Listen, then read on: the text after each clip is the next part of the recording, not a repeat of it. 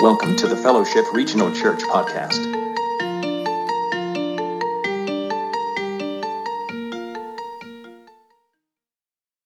Last week we left off with 1 Samuel chapter 18. And if you remember, everything David touches turns to gold. Excuse me. Every single time he goes out to war, he comes back successful. Every time he comes back successful, King Saul grows more and more irritated at David to the point to where he has tried to pin him to the wall a couple of different times, but it was kind of secretive. Like it happened in the house, like in the palace, not really out in public. H.G. Wells prolific English writer early 1900s, wrote a book called The History of Mr. Polly.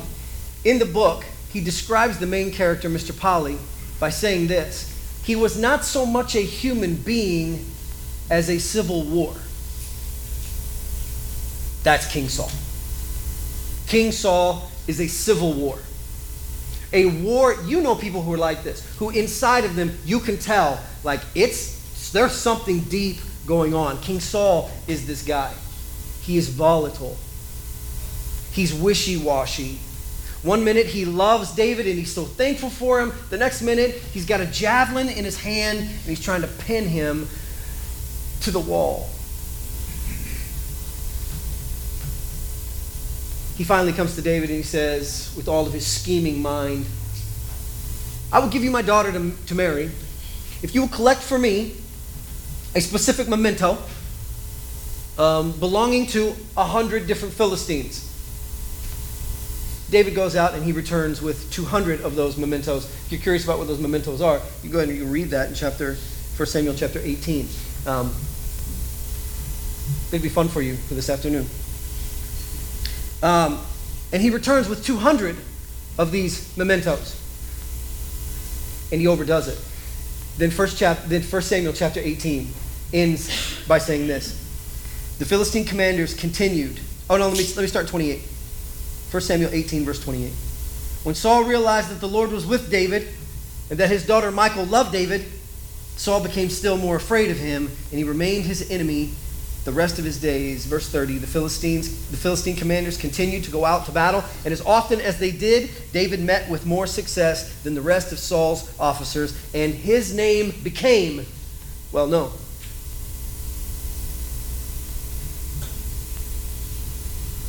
then there's a shift. Like I said, every single time David succeeds, Saul takes the success personal. It's not much different than when you see somebody who you know or love, and then all of a sudden they're given a, a big dose of inheritance money. And you're like, I mean, maybe you're not, but you're thinking, really? It's going to be gone in five seconds, you know? They come upon something, somebody just gets this thing. Saul is looking just bitter at David. His success, his wisdom, and he knows why. It's because God is with him. And he resents God and he resents David. Then things change.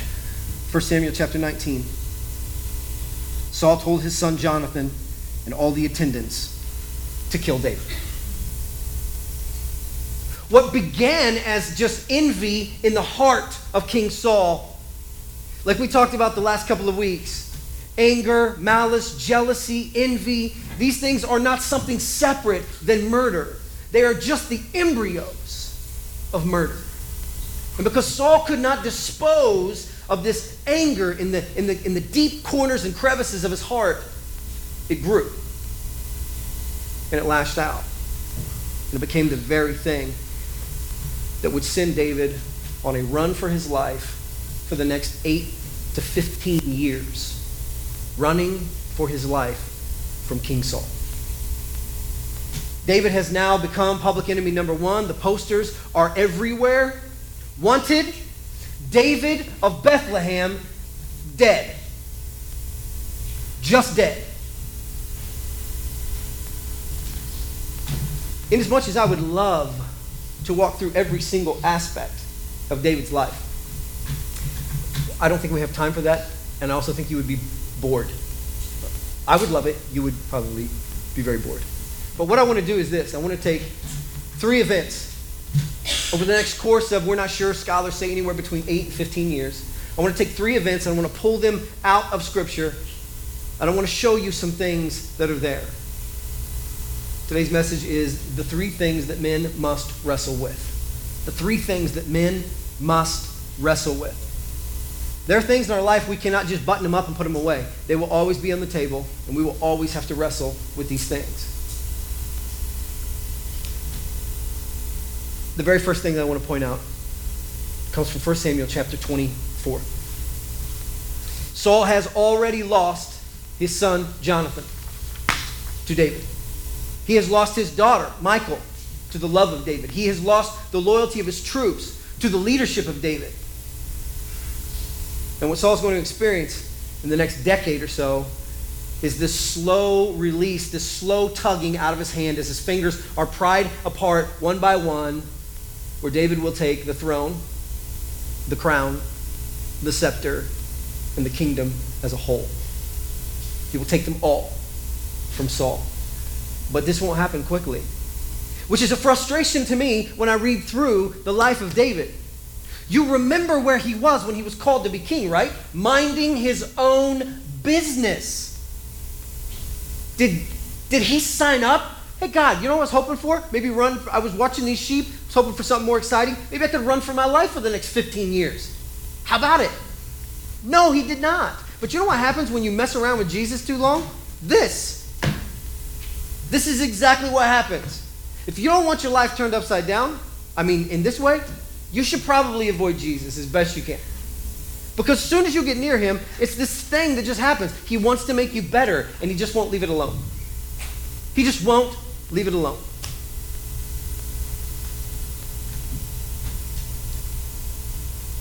First Samuel chapter 24.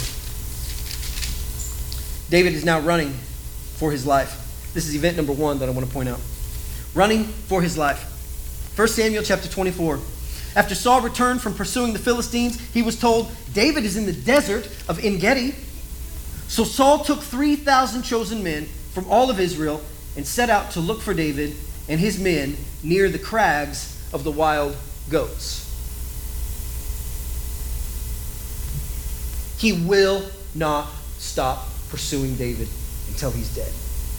Now, here's what's interesting David is in this place. He has heard, Saul has heard that David is there and he is hidden in this place. Now, if you want some, something fun to do this afternoon, type in um, caves near En Gedi.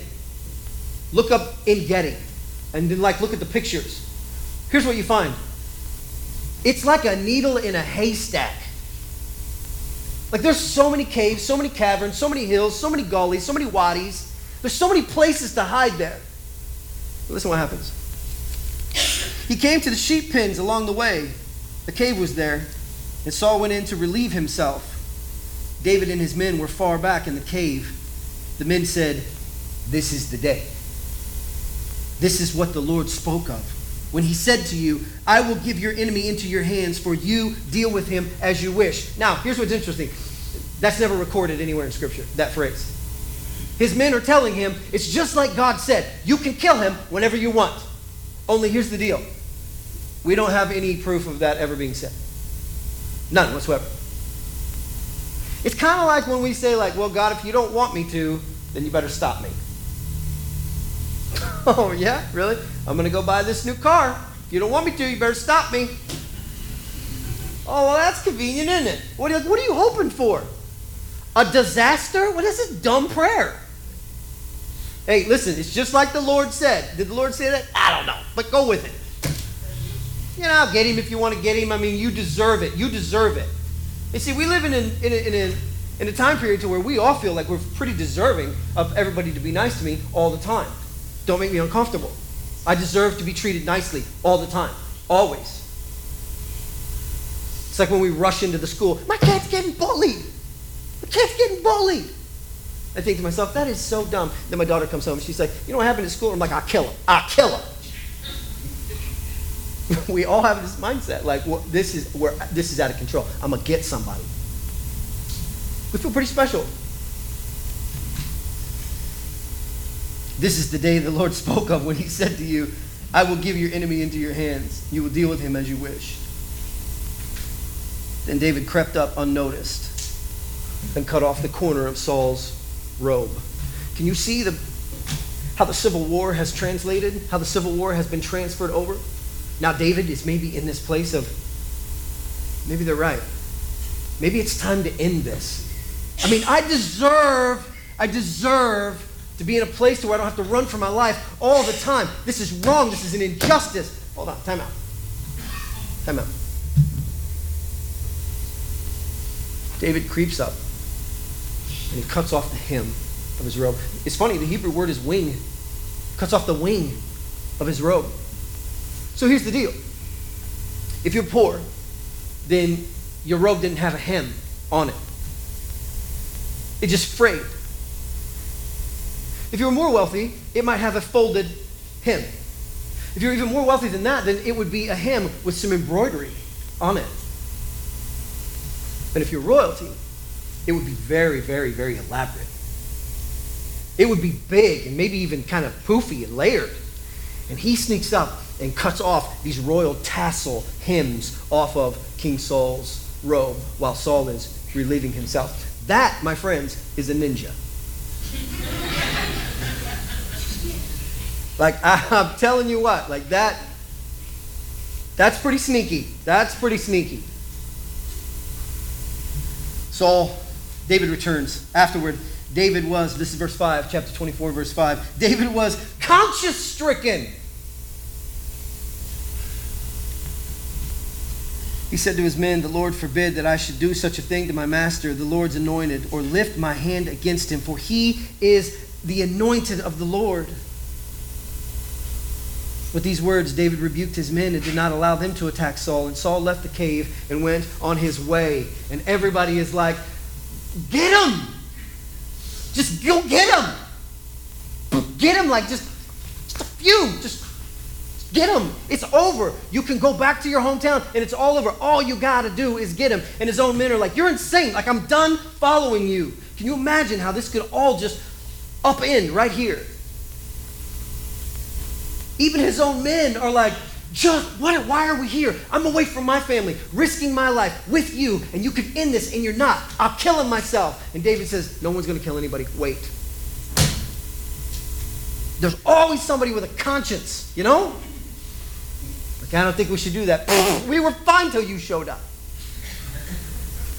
And David's like, No, I can't do it. I cannot do it. This was wrong. That was wrong of me to cut off. That's wrong of me. That's God's man. That's God's man. Mm, that takes some guts right there. David can take it no longer. Verse 8. Then David went out to the mouth of the cave and he called, My Lord the king. When Saul looked behind him, David bowed down, prostrated himself with his face to the ground, and he said, Saul, why do you listen when men say, David is bent on harming you? This day you have seen with your own eyes how the Lord has delivered you into my hands, but I spared you.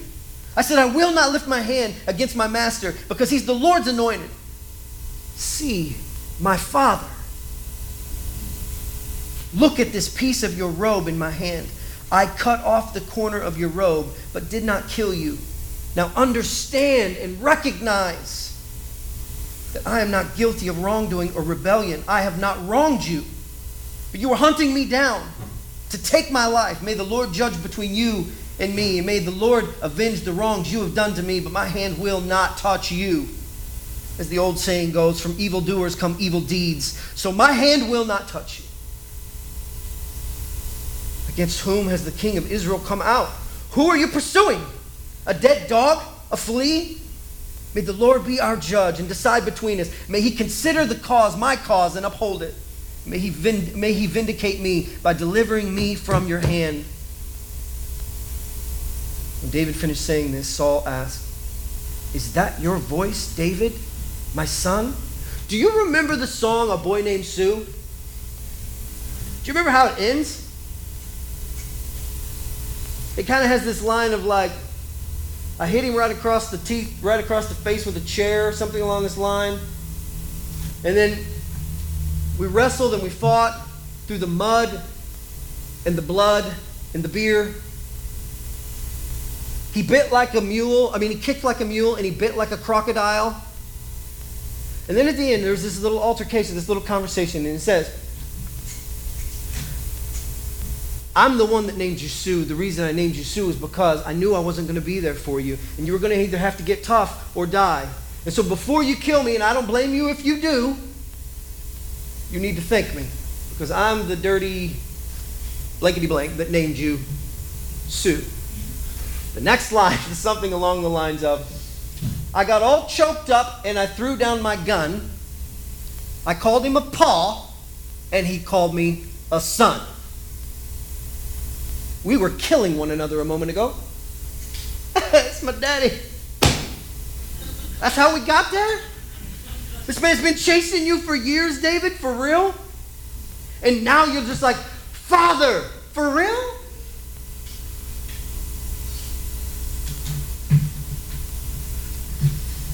Is that your voice, David, my son? And he wept aloud. You are more righteous than I. He said, You have treated me well, and I have treated you badly. You have just now told me of the good you did to me. The Lord delivered me into your hands, but you did not kill me. When a man finds his enemy, does he not let him get away unharmed? May the Lord reward you well for the way you treated me today. I know that you will surely be king, and that the kingdom of Israel will be established in your hands. Now, Swear to me by the Lord that you will not cut off my descendants or wipe out my name from my father's family. So David gave this oath to Saul. Then Saul returned home. But David and his men went up to the stronghold.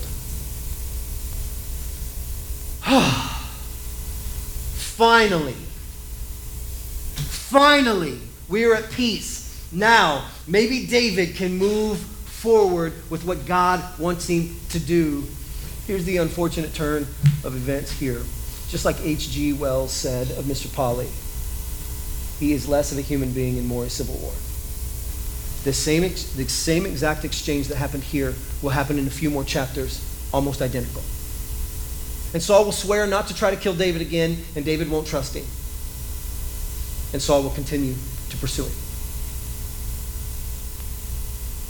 Second event that I want to point out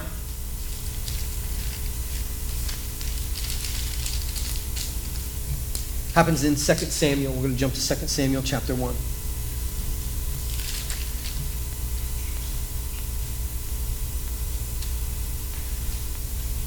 Turn back a couple pages. 1 Samuel chapter 31. We'll go there first. 1 Samuel 31. Now the Philistines fought against Israel, and the Israelites fled before them, and many fell slain on Mount Gilboa. The Philistines pressed harder after Saul and his sons, and they killed his sons, Jonathan, Abinadab, and Malchishua. The fighting grew fierce around Saul, and when the archers overtook him, they wounded him critically. Saul said to his armor bearer, Draw your sword and run me through, or these uncircumcised fellows will come and run me through and abuse me. But his armor bearer was terrified and would not do it. So Saul took his own sword and fell on it. When the armor bearer saw that Saul was dead, he too fell on his sword and died with him. So Saul and his three sons and his armor bearer and all his men died together that same day. Now it's over. Kind of. But there is a, a moment of reprieve. And there should be. If your arch enemy, who's been chasing you, hunting you down, trying to kill you for years, finally he is dead, what is the normal reaction?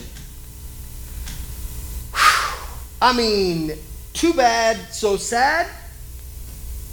But like, I'm tired of running.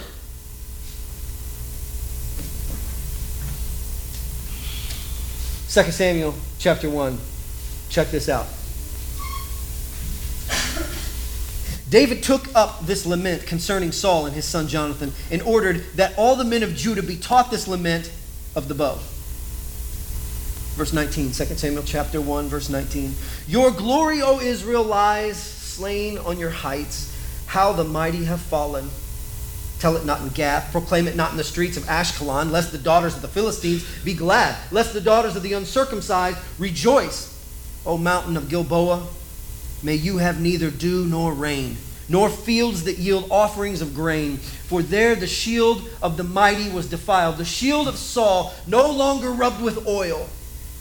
From the blood of the slain, from the flesh of the mighty, the bow of Jonathan did not turn back, and the sword of Saul did not return unsatisfied. Verse 23 Saul and Jonathan, in life, they were loved and gracious, and in death, they were not parted. They were swifter than eagles and they were stronger than lions. Are you freaking kidding me? I have no good thing to say about an enemy that chases me that long. And David writes a song and forces the nation to memorize it.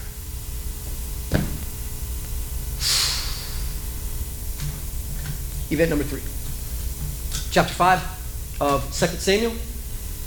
David is finally made the king of Israel and Judah tribal, tribal areas, Israel and Judah, and he is now the king of both places, which are all God's people, but there was a schism. Chapter 5, he becomes the king, becomes king over Israel, and he is there. He is finally in place. Now, I need you to jump forward just a little bit to chapter 9. I want you to see this because this is where, to me, men must wrestle with these very things that David is just blowing out of the water. David is in the palace. Uh, let me go up. Let me read uh, chapter 8, 2 Samuel chapter 8, verse 15, right above 9. David reigned over all of Israel, doing what was just and right for all the people. Joab, son of Ruai, was over the army. Jehoshaphat, uh, son of uh, Ahilud, was the recorder. Zadok and Ahitub and Ahimelech, son of Abiathar, were priests. And so we get this whole idea like he is there, he is in it, he is in the, he's in the palace, he is settled chapter 9. David asked, Is there anyone still left of the house of Saul to whom I can show kindness for Jonathan's sake? Now there was a servant of Saul's, a, ser- a servant of Saul's household named Ziba. He called him to appear before David, and the king said, Are you Ziba and your servant? He replied. The king asked, Is there still anyone left in the house of Saul to whom I can show God's kindness? Ziba answered the king, There is still a son of Jonathan. He is, a, he is crippled in both feet. Where is he? The king asked. Ziba answered, He is at the house of Makir, son of Ammiel in Lo Debar. So King David said to him, so King David had him brought from Lo Debar, from the house of Makir, son of Ammiel. When Mephibosheth, son of Jonathan, the son of Saul, came to David, he bowed down to pay him honor. David said, Mephibosheth, your servant, he replied. Don't be afraid. David said to him, For I will surely show you the kindness for the sake of your father Jonathan. I will restore to you all that the land belonged to your grandfather Saul, and will and you will always eat at my table. Mephibosheth bowed down and said, What is your servant that you would notice a dead dog like me? David goes even further. He calls the servant of Saul Ziba. And he says, I'm going to make you now the servant of Jonathan. And you will serve under Jonathan because Jonathan is now going to be, I mean, not Jonathan, I'm sorry, Mephibosheth is going to be at my table and you will serve underneath him. And from the rest of the days, look over here on, uh, let's see, verse 12, chapter 9. Mephibosheth had a young son named Micah, and all the members of Ziba's household were servants of Mephibosheth. And Mephibosheth lived in Jerusalem because he always ate at the king's table, and he was crippled in both feet. Do you feel like do you feel weak like as a man? Do you feel like like I don't do things good? Like this is this is incredible stuff. So what are the three things that men must wrestle with? Number 1, we must wrestle with our mindset and the concept of revenge. We must wrestle with the concept of revenge. If you think about every single movie that we love and that we talk about, every single book, they're all built off of the idea of revenge. The Count of Monte Cristo. Good one. Have you seen the movie Sleepers? Good one. Gladiator, did you like that? Braveheart? The list goes on and on. True Grit? Memento? Goes on and on and on. They're all about vengeance. And for us, we kind of associate to this thing of like, you know, why? Because it's kind of like justifiable action. Now we can like extract violence on somebody, right? I mean, exact violence on somebody and be justified by it. We like these stories. This makes us happy. We like the idea. Revenge is tricky though. Revenge puts us in a place to where we kind of have to check ourselves a little bit. We love the idea of thinking about, I would love to defend my family, defend my wife, defend my kids, defend the defenseless. Would love to be in that place. To go after somebody for something that they did wrong. Being a bounty hunter was kind of on my list of things I wanted to do if I wasn't going to be a preacher. I want to get somebody. Why? I don't know. I don't know. Do my, my head, you know, get somebody. Like Dog the Bounty Hunter, only without the mullet. Like I'm gonna get somebody, you know? Like that's the way in my mind, like, that'd be fun. But revenge is dangerous. Romans chapter 12 says this. Romans 12, 19. Do not take revenge, my revenge, my dear friends, but leave room for God's wrath. For it is written, It is mine, I will repay, says the Lord. Yeah, but see, we spend so much time talking about God as forgiving and loving that we oftentimes kind of forget the idea that God is vengeful and wrathful and has that, has that side. Because we kind of feel like God's kind of like a grandpa or a Santa Claus. And he just doesn't get too bent out of shape about too many things. Oh, he's so forgiving. God is also wrathful. You know what part of the problem is and why I think we don't see that very often is because we get in the way. God, get him. Too late, I'm getting him. We get in the way. Oh, and I, lo- I love it. I love those movies. I love that idea. If something were to happen, I'm gonna go get somebody, I'll paint my face with blood or something. You can pull some guns out that I don't even own big guns, but get some. Go find like that is so cool. But you know where revenge is always showing up in my life? And my guess is for most of you men, same place for you. Where revenge really shows up the strongest, it's not at the bar. It's at home. It's a home. Remember that feeling when she gets you on some, gets you, pulls that thing, pushes that button, says those words? Why don't you just man up?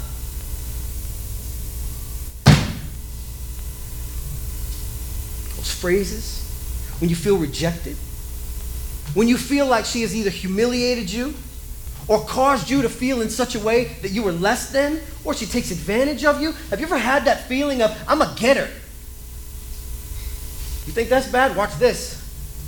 Silent treatment, which at my house I don't do the silent treatment very well, as you can imagine. You know, like you get the silent treatment. That's as far as I can go. We gotta talk this thing out, or I'm gonna lose it. And this is where we go. And then we hold it over each other's head. The very same person who we stood in front of a preacher or, or, a, or a court official or a judge or somebody, and we signed our names, and we said, I will love you and cherish you and care for you, and I promise you, that has been the last person that you spoke to nasty in, in probably a year. Was that person. Revenge. Kind of sucks, doesn't it? I came at that person, like, that's it? Dudes, do you know how weak I felt when I started writing this out and I was like, oh, gosh, me? Like, I am right there with you. The very person who I promised to love and to cherish and to care for. That's the person I exact more revenge on than anyone.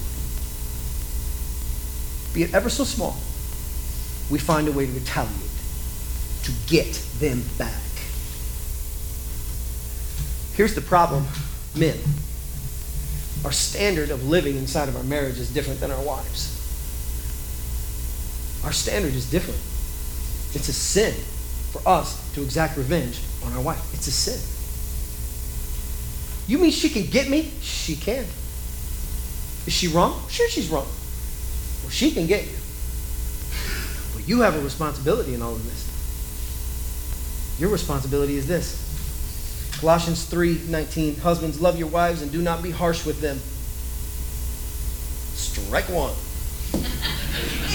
1 Peter 3 7, husbands, in the same way be considerate as you live with your wives and treat them with respect as the weaker partner and as heirs with you of the gracious gift of life, so that nothing hinders your prayers.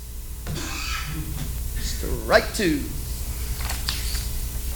Ephesians chapter 5, verse 25. Husbands, love your wives just as Christ loved the church and gave himself up for her. Strike three.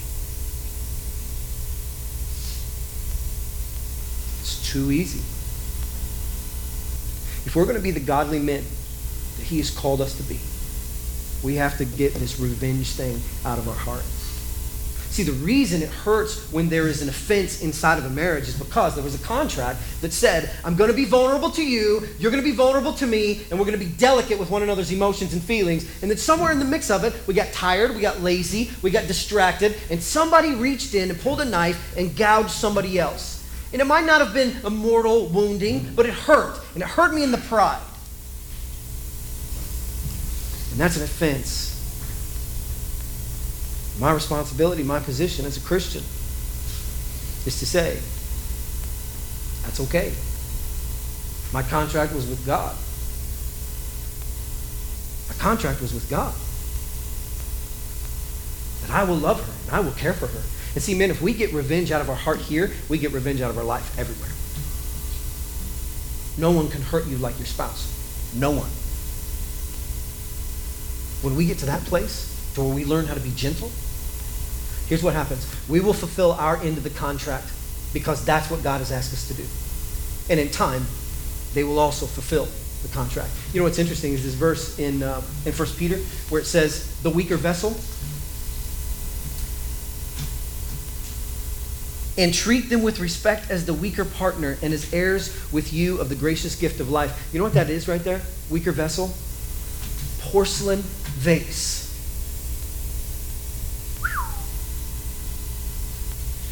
Not cast iron skillet. Porcelain vase. We have to wrestle with revenge. The second thing we have to wrestle with as men is resentment. We have to wrestle with resentment. Job 5 2 says this Resentment kills a fool, and envy slays the simple. It's interesting that this word resentment only happens one time in the New Testament. It's in 1 Timothy, and it's Paul writing to Timothy about the elders of the church and what they are supposed to be. The elders of the church are supposed to be these things. Here's the verse Elder must be blameless, faithful to his wife, a man whose children believe and are not open to the charge of being wild and disobedient. Since an overseer manages God's household, he must be blameless, not overbearing. And the NIV translates this not quick tempered, but the word is not resentful. Not resentful. Not given to drunkenness, not violent, not pursuing dishonest gain. The elders of the church must fulfill these things. One of the things that they must fulfill is they cannot be resentful. Why? Because if you are in a leadership position and you grow resentful of somebody else, you stand between them and the gospel message. And our goal as a church is to extend the gospel message, not to put ourselves between it. John the Baptist was the one who said, Make all of the mountains low, raise the valleys up, remove all the things out of the way so that people can get to the gospel. When we are resentful, it stands in the way. Here's what else happens when you have resentment in your heart you have this thing to where you offer them a piece of your life and they have power over you. Here's another thing when you have resentment in your heart and in your life, there's also this, there's also this thing to where any thought of them can move into your life and then distract you and derail your emotions and your actions. You can't even carry out God's will because you're so contaminated and tainted by the resentment that's in your own heart. But that's not the part I want to talk about. The part I want to talk about is this, and this excites me a bunch. How in the world could David sit down and write a poem about Jonathan and Saul, a song, and make everybody memorize it and talk about they were both loved and gracious, swift like eagles, powerful like lions. About Jonathan, yes. Are you with me on that? Like Jonathan was a friend to David. I can see this. Why Saul? I'll tell you why. because if you will allow if you will allow it, when your enemy moves into your life, somebody offends you, somebody complicates your business, we oftentimes removed God from that equation as if God had nothing to do with that happening. When the truth of the matter is this God has allowed that to happen in your life, and we understand from the book of Romans that anything that goes on in your life is for the betterment of your spiritual development. So, what you have to do then is lean on God even more in those times of disaster as your enemy pushes into you, chases you, pushes you, causes you all sorts of stress in your life, complicates your situation. And you find yourself in that place of, I wish they weren't in my life. And God is like, no, no, no, no, no. They are there for a reason. They are improving one aspect of your life that I could not fix in any other way. Thus, we discount God, we, we pull him out of the equation. When the truth of the matter is this your best friend and most encouraging confidant can bring about spiritual development on an amazing level.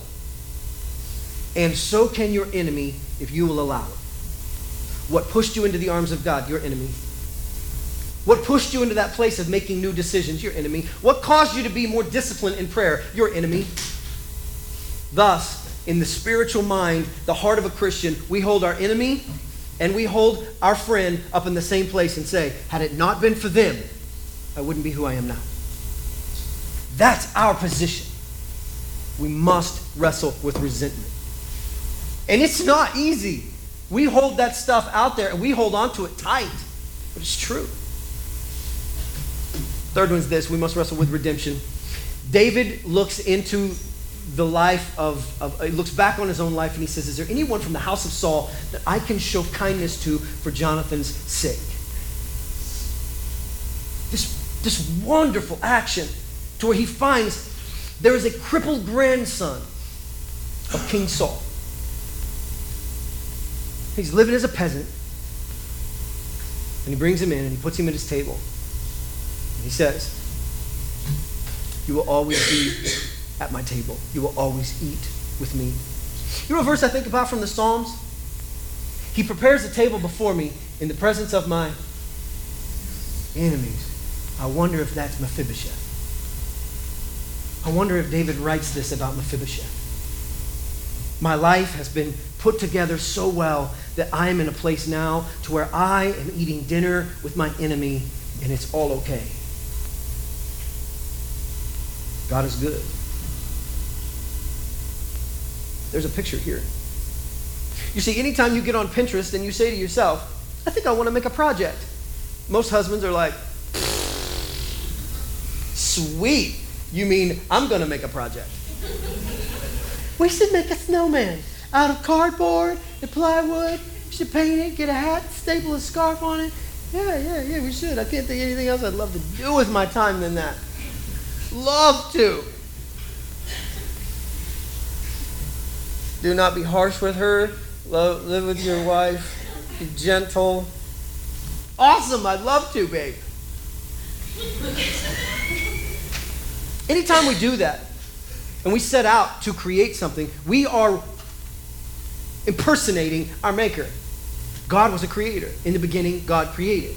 He makes us, when we step out to do that same thing, we are made in the image of God. We are doing exactly what we're supposed to do. Here's what else is cool that's not the only cool thing that He has given us. God also is a redemptive God with redemptive um, creativity.